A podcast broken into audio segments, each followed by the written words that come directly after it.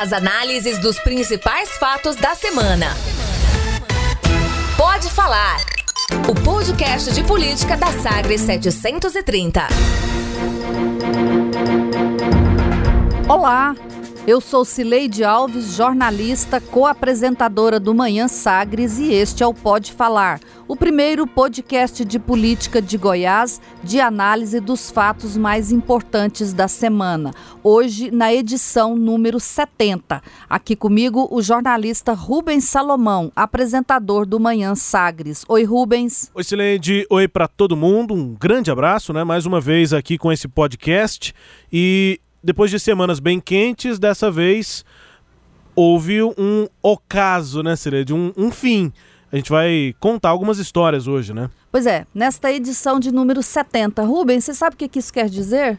Não sei. Que que o número 70? É, não significa sei. nada. Ou nada. Então, ou então que nós é, estamos trabalhando no podcast há um ano, quatro meses e meio. Ou seja, Nada. Muito tempo.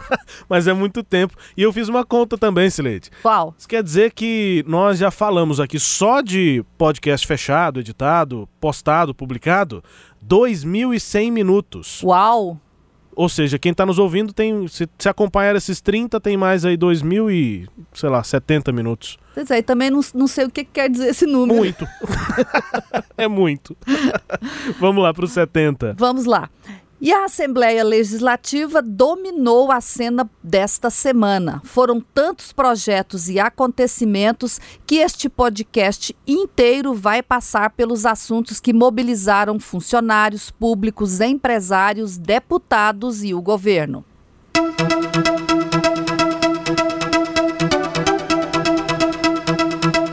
Rubens, eu começo com uma pergunta.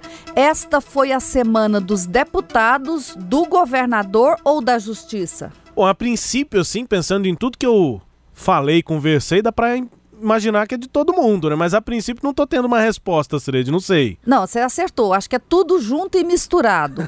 Os protagonistas foram o deputado Cláudio Meirelles, que propôs duas ações na justiça para paralisar a votação da reforma dois juízes de primeira instância que concederam as liminares, do presidente do Tribunal de Justiça, o Walter Carlos Lemes, que derrubou uma delas, e até do presidente do STF, o ministro Dias Toffoli. Mas não para aí. Foi a semana dos deputados da base do governo, tanto dos que tiveram de ceder e votar a favor da PEC, da Previdência, quanto daqueles que ficaram contra o governo. Eu não sou escravo de governador, não.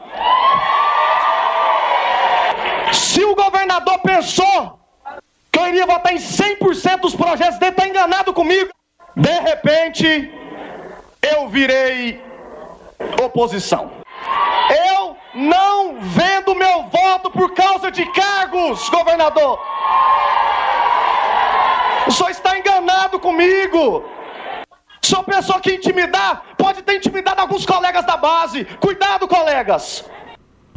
Bom, são trechos aí do discurso bravo, né, que o deputado Humberto Teófilo, que é do PSL, base do governador Ronaldo Caiado na Assembleia Legislativa, depois que o governador pisou no calo dele, hein, Rubens? Demitiu 42 pessoas ligadas a ele é, com cargos no governo.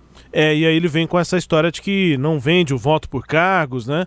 Mas o, o delegado, ele acabou reforçando bastante o discurso da oposição, né? Virou um, um parlamentar que se posicionou muito, e, e muito em quantidade mesmo. Muitos discursos, todas as oportunidades que ele tinha, ele discursava, nas comissões, no plenário. É, e ele acabou tendo essa citação aos cargos diretamente, dizendo que não se importa com cargos, né? E que é, vai é, priorizar a sua base eleitoral. Agora, pensando nessa última parte aí do que disse o Humberto Teófilo, algo que a gente é, conversou, Cereide, nessa semana, a gente analisou isso, a minha impressão é de que o, o, delegado foi boi de piranha, porque depois dele se manifestar contra o projeto, é, o governo começou a, a, negociar individualmente com os deputados e conseguiu virar votos. E exatamente porque os deputados começaram a ficar com algum temor de que o mesmo destino que teve Humberto Teófilo poderia, poderia, poderia acontecer com eles. É, e de fato isso aconteceu. No final das contas, foram cinco deputados da base que acabaram votando contra projetos do governo, contra estatutos e a reforma da Previdência. E esses cinco, pela informação que tive, perderam cargos no governo. Em destaque, os que tinham mais seriam o Humberto Teófilo e o Vilmontes Cruvinel. É, perderam cargos no governo. Os outros chegou a ser um grupo de nove deputados, que são da base que estavam ali questionando os projetos, querendo impor mudanças, né?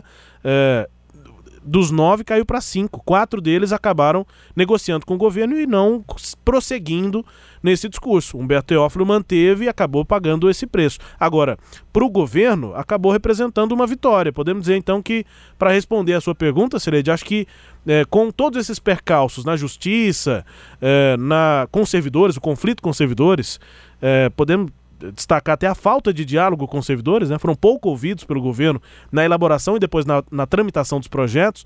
É, e claro, diante também dos questionamentos dos deputados, me parece que a semana e o ano, porque essa semana está finalizando basicamente as prioridades do governo no ano, são de protagonismo do governador Ronaldo Caiado, com um perfil, na minha opinião, impositivo. Né? Ele conseguiu vitórias impondo a, a sua vontade, dizendo para os deputados que se eles forem votar com, com o governo, ótimo, são da base. Se não forem votar com o governo, pronto, já está definida a situação deles.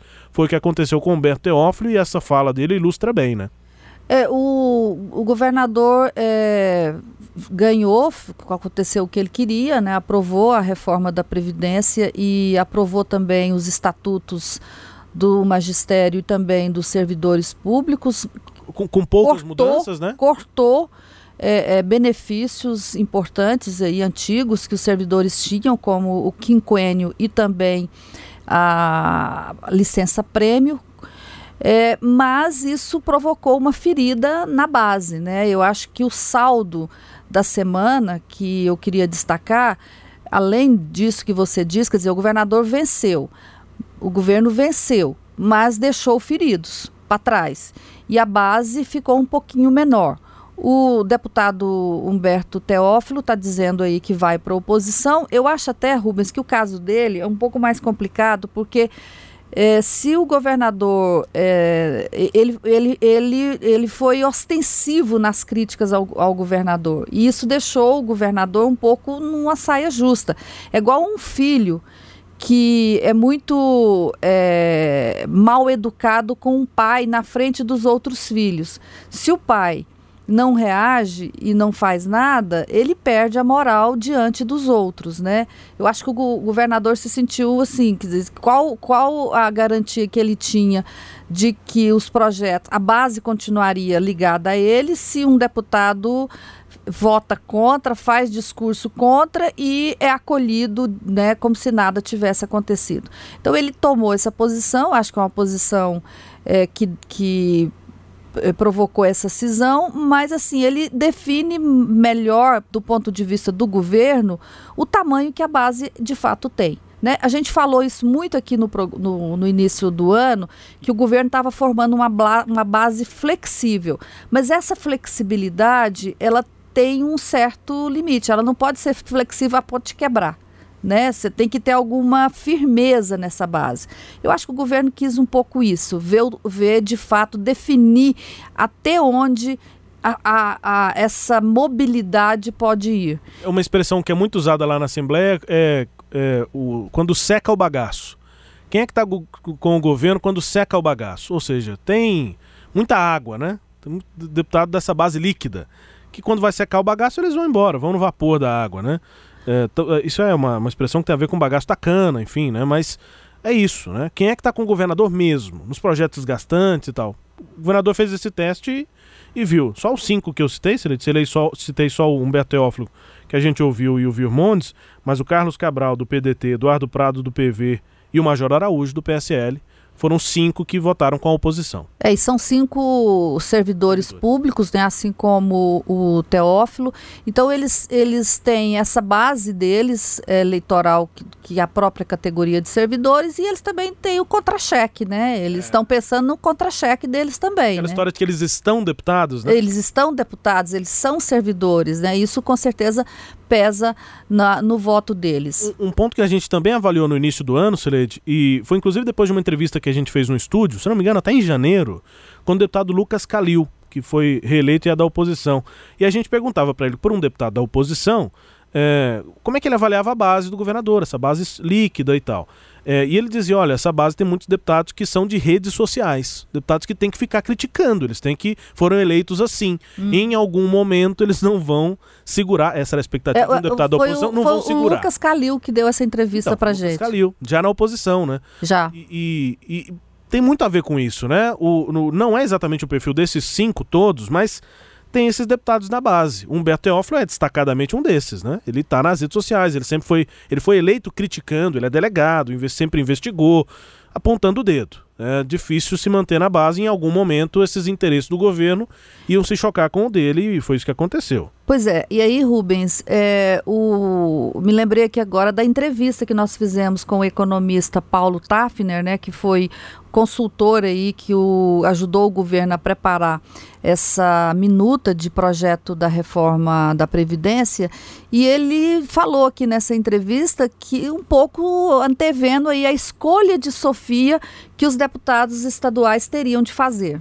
É, o deputado tem que escolher qual é o lado que ele está se ele está do lado dos mais pobres que pagam impostos e cada vez tem menos serviço público, ou se ele vai ficar do lado dos, dos servidores públicos, que ganham muito bem, como eu disse, estão em média entre os 5% mais ricos do país. Em alguns casos estão entre os 1% mais ricos do país. Então ele tem que saber de que lado que ele está, como é que ele delibera na hora de votar uma proposta de reforma. Tá aí. Os deputados fizeram uma escolha, o Humberto Teófilo ficou com os servidores, perdeu 42 cargos, mas tem gente que já passou por isso antes lá na Assembleia Legislativa. E para tranquilizar o deputado Humberto Teófilo, deputado cargo não elege ninguém. Eu falei várias vezes aqui, eu capaz era o que mais tinha cargo no governo anterior aqui. Eu só perdia pro Thales, o Thales tinha o dobro de mim. E eu quase perdi a eleição quase perdi a eleição. Então, cargo não muda nada. Na verdade, isso é até melhor para te deixar sem ter o fardo de ter que carregar o lombo do governo nas costas. Eu acho que, para Vossa Excelência, até é, são males que vão para o bem. É o deputado Henrique Arantes estava no PTB, na base do governo passado, agora está no MDB, na oposição mas está basicamente fazendo as boas-vindas para Humberto Teófilo na oposição, caso Humberto queira ir. Mas o discurso da oposição, inegavelmente, né, Celede, é mais fácil, né? Mais fácil. É, claro, é sempre muito mais fácil. E agora com as emendas impositivas não fica tão difícil ficar na oposição, porque você tem o discurso e tem é, como levar, dar algum retorno nas bases eleitorais. Rubens, mas a semana terminou e tem um assunto aí que morreu na Assembleia Legislativa. Rapaz, teve uma vida. Uh, como é que chama? Voo de galinha, né? Um voo de galinha, voo de pato. voo de pato. Nem subiu muito logo, parece que já se espatifou a uh, projeto de encampação da Enel, né? O governo tratou isso como prioridade, algo tem de ser feito. Aquela fala que a gente adora, né, Cereide? Nós que gostamos mais de argumentos do que de, de palpites, né, de opiniões. É, aquela história de que quando alguém diz assim, alguém tem que fazer alguma coisa. Não, não é exatamente assim, né? Tem que saber exatamente qual é o caminho, qual é a forma para se tomar providência diante de um problema. E essa forma, obviamente, ela é inconstitucional, ela não teria é, vida próspera, mesmo que o projeto fosse aprovado, e aparentemente, pelo que nós apuramos, né, parece que os deputados perceberam isso, e até o governo, né? O projeto está parado, foi aprovado em primeira, é só fazer uma tramitação. Dia 11 de dezembro, portanto, já tem 10 dias, né, mais de 10 dias que o projeto foi aprovado em primeiro, houve tempo para ser votado. O Lissauer veio com essa uma história de que, é, com esse tanto de assuntos na pauta, ia demorar muito, ia enrolar muito para votar, não tinha tempo. Não, esse assunto é de 10 dias atrás. Se a Assembleia quisesse, ela tinha votado ele no dia 12. Sim. Exatamente. Tem prazo para isso. Essa questão dele dizer que a discussão sobre a encampação da Enel ia dar margem para a oposição protelar as votações de projetos importantes, porque a oposição poderia ir para a tribuna, discutir esse projeto e tal. É, é, esse é exatamente o ponto. Ele não precisava ter discutido esse projeto junto com os pacotes do, do governo, poderia ter, ter, debatido o projeto antes. E tem um detalhe importante: nós contamos aqui esse bastidor quando foi aprovado em primeira votação e quando o projeto foi aprovado nas comissões. O, o Lissau Vieira acompanhou em loco as votações. Ele ia para a comissão que não é rotineiro, não é comum que o presidente faça isso, principalmente esse presidente, outros até faziam isso, mas o Lissau não, não vai acompanhar todas as comissões. Na prática, ele acompanhou só dos principais projetos do governo, PEC da Previdência e Estatutos, ele ia para as comissões eventualmente, e principalmente, com frequência assídua, aí sim, nos projetos, no projeto de encampação da Enel. E aí tinha deputado que se posicionava contra, fazia discurso contra o projeto, dizia que era inconstitucional, mas na hora de votar, o presidente fora do microfone dizia para votar a favor favor falava com essas palavras. É, a leitura labial não, é, não precisa nem ser especialista, é para votar a favor. A sala de, da Comissão de Constituição e Justiça é até pequena, dá para. Uhum. Distância curta, dá para saber bem o que, que ele estava dizendo para os deputados. Tanto que o Tares Barreto, em uma dessas reuniões, disse assim: é, manda quem pode, obedece quem tem juízo. Porque ele estava discursando contra o projeto e na prática votou a favor. Então, além dessa questão de ter prazo, tinha também essa autoridade, tinha essa indicação do presidente, que tem, a gente já comentou isso aqui, uma ascendência fortíssima. Ampla ascendência sobre os deputados. Tanto que é assim. Ele não precisa falar nada no microfone, ele olha para o deputado informalmente, ali, sem palavras, sem discurso nenhum, diz é para votar a favor, e todos votavam a favor. Pois é, e parece-me que a Assembleia sabe que estava criando um monstrinho, né? e agora que o monstrinho ia ganhar vida, eles se preocuparam com o que esse bichinho feio faria porque a gente falou isso aqui no podcast, Rubens. É, Nós estávamos o amigo, esperando... O amigo do Pode Falar, a amiga que acompanha o Pode Falar, pode falar, mas a Cileide e o Rubens prometeram uma crise. Disseram várias vezes que essa crise Atenção. ia chegar. Pois é, essa crise não chegou exatamente porque acho que mais gente está ouvindo o Pode Falar ou está percebendo o que, que poderia acontecer é, diante disso, né, Sileide? Para quem não, não pegou a história antes, a gente brincava aqui que ia chegar um momento de grande tensão, que era aquele momento em que o governador é, ia pegar o projeto, o autógrafo de lei, ia para a porta da Enel e ia sancionar lá. E a gente com completava, será que tchan, tchan, tchan, tchan, será é. que aí o governo vai entrar, invadir e ocupar a Enel? Ali assinou, entrou, é, porque o governador disse que assim que a Assembleia é, aprovasse o projeto, ele ia não só sancionar, como o faria lá nesse, aspas, grande evento na porta da Assembleia. Então, se a Assembleia aprova, o governador tinha que fazer o prometido, porque ele, ele gosta de dizer que ele é um político que tem palavra. E aí a Assembleia, então, segura o projeto. Sem contar que teve deputado falando que, ia, que tinha que queimar a Enel, como aconteceu no Chile, ou que tinha que entrar armado na Enel. Isso acabou é, complicando também a situação. Né? Acho que os deputados viram a crise que poderia acontecer. Mas a semana nesse sentido acabou, Sileide. Pois é, então a gente acaba também, também essa primeira parte do nosso programa para entrar no segundo bloco.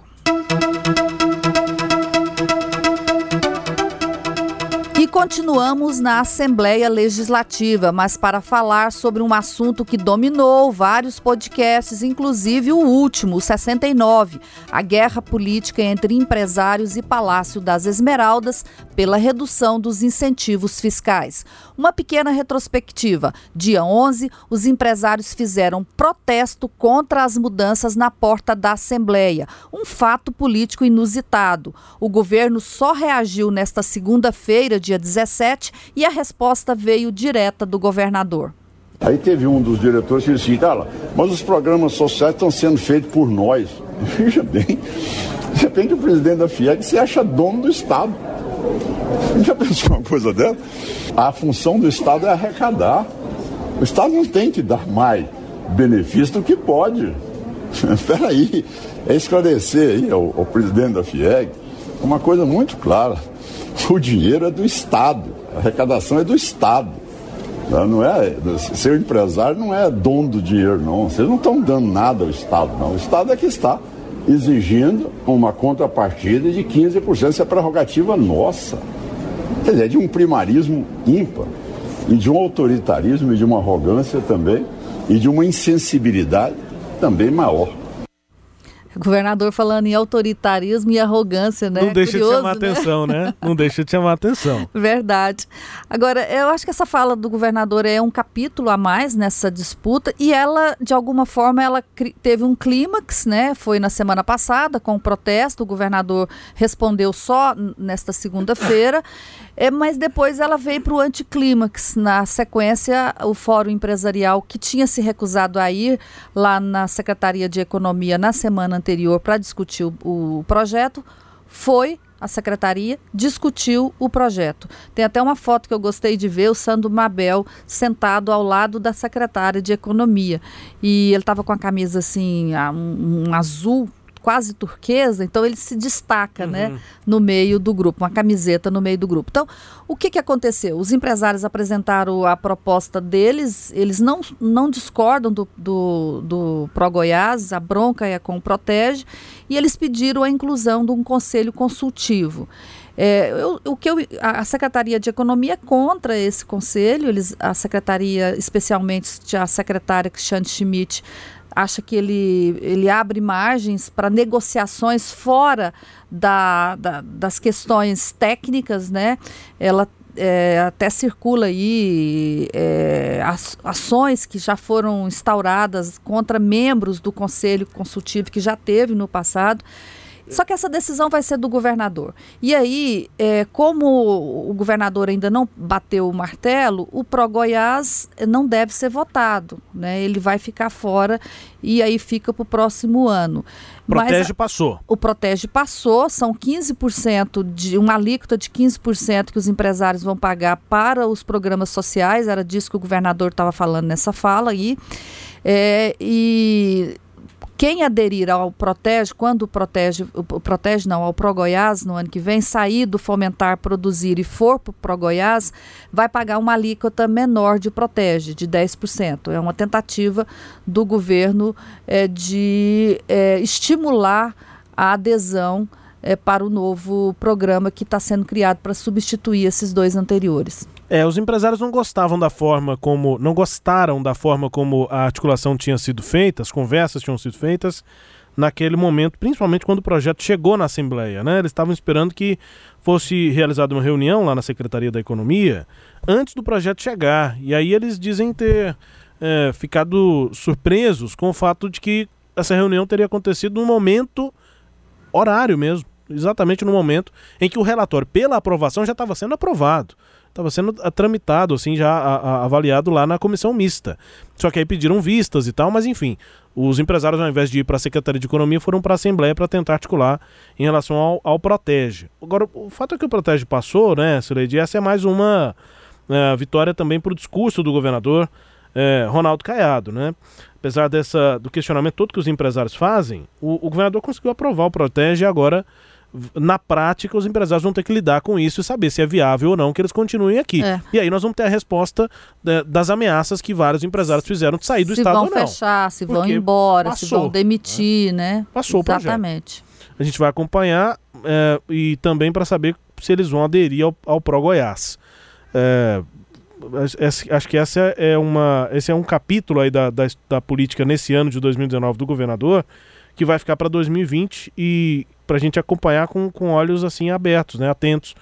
É, porque a secretária de Economia, principalmente, tem uma posição muito definida, né? Muito clara em relação a isso. É, ela, ela não deixa dúvida. Mas, ah, mas aí o governador agora é que vai ter que decidir, porque tem uma pressão política também lá da SIC, a Secretaria de Essa Indústria divisão e Comércio, no governo, né, né? Nós já falamos É, sobre isso aqui. Tem uma né? divisão e aí é, o Pro Goiás está retirando a SIC do processo de avaliação e decisão sobre quem vai aderir né, ao, ao programa e, e- e, obviamente, quem perde poder não gosta, reage e, e o secretário, que é o Wilder Moraes, é a parte interessada em que esse conselho exista, que é uma forma de garantir a continuidade da secretaria nesse processo. Eu acho que não seria exagero dizer que o Wilder Moraes, secretário de Indústria e Comércio, é ma mabelista. São próximos, né? São, são empresários, têm interesses comuns, né? Então, eles são muito mais próximos do que Cristiane, que é uma Sim. pessoa de fora que não tem essas relações aqui no estado de a proximidade Goiás. da Cristiane com o Mabel foi essa da reunião, né? Coisa de centímetros ali, agora de pensamento bem distante. Completamente op é, opostos um do outro. E assim a gente encerra esse último bloco. Vamos agora ao quadro Língua Solta, com a música tema Mundo Melhor, da primeira banda goiana de rock, o Língua Solta.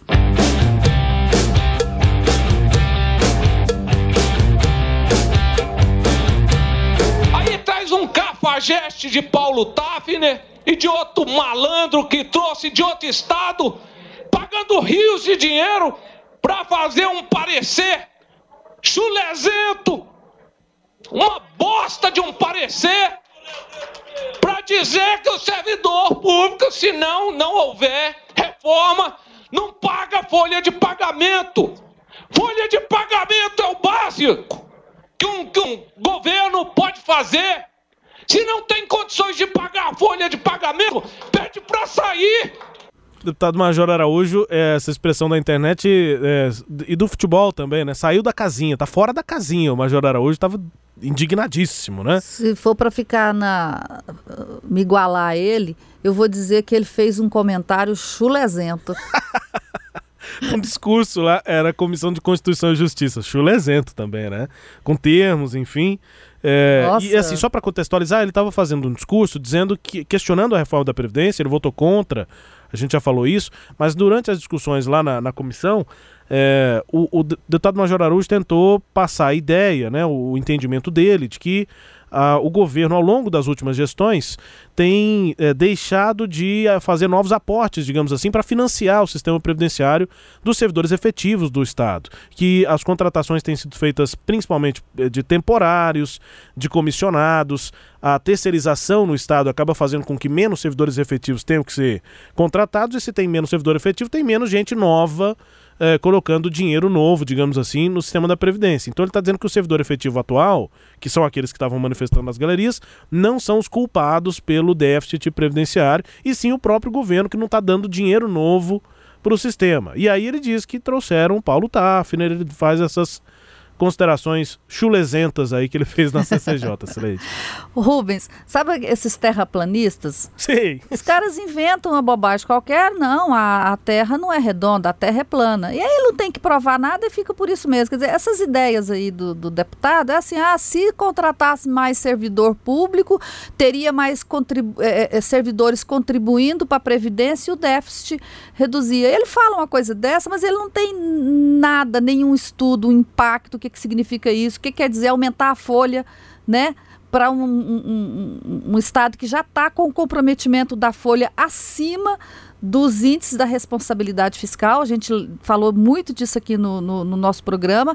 O Estado hoje, somando todos os poderes, é, gasta 64% da receita corrente líquida com folha de pagamento e a lei estabelece que, que o limite é 60% e o deputado inventa uma maluquice de que se aumentar mais servidor, vai ter gente contribuindo e o déficit da Previdência vai ser menor. Ele não tem que provar nada, tá igual os terraplanistas, fica por isso mesmo, fica o dito pelo não dito. É, e aí aquela coisa, é, é, o caso do Major e também nesse outro caso aí que você citou, Celeste, precisa de muita fé, né? É uma crença. É, fé, é é crença. crença. Quem é terraplanista, eles dizem o seguinte: eu acredito que a Terra é plana. Tá, mas e aí? Vamos eh, colocar na ponta do lápis? Contas básicas, simples, experimentos assim de primário na escola, já refuta as duas teses, a do Major e a desse outro pessoal que você que você citou aí, Sileide. Oh, mas... mas como nós não vivemos de fé, mas de fatos concretos, nosso tempo terminou. É. Então não dá para dizer que tem mais tempo e a gente termina nesse momento esse nosso podcast. Pode falar, o primeiro de análise política de Goiás. Comigo, Cileide Alves e com Rubens Salomão. Tchau, Rubens. Tchau, Cileide. Eu queria acreditar que a gente tem mais tempo. Eu escolhi acreditar. Será que eu posso continuar falando e em algum momento o editor vai colocar a vinheta e vai encerrar o podcast? Não, eu vou continuar falando. Temos mais tempo? Temos, Cileide? Não temos. Não temos. Tchau, Cileide. tchau, tchau, tchau. Você ouviu? Pode falar. O podcast de política da Sagres 730. Uma análise de credibilidade a cada edição.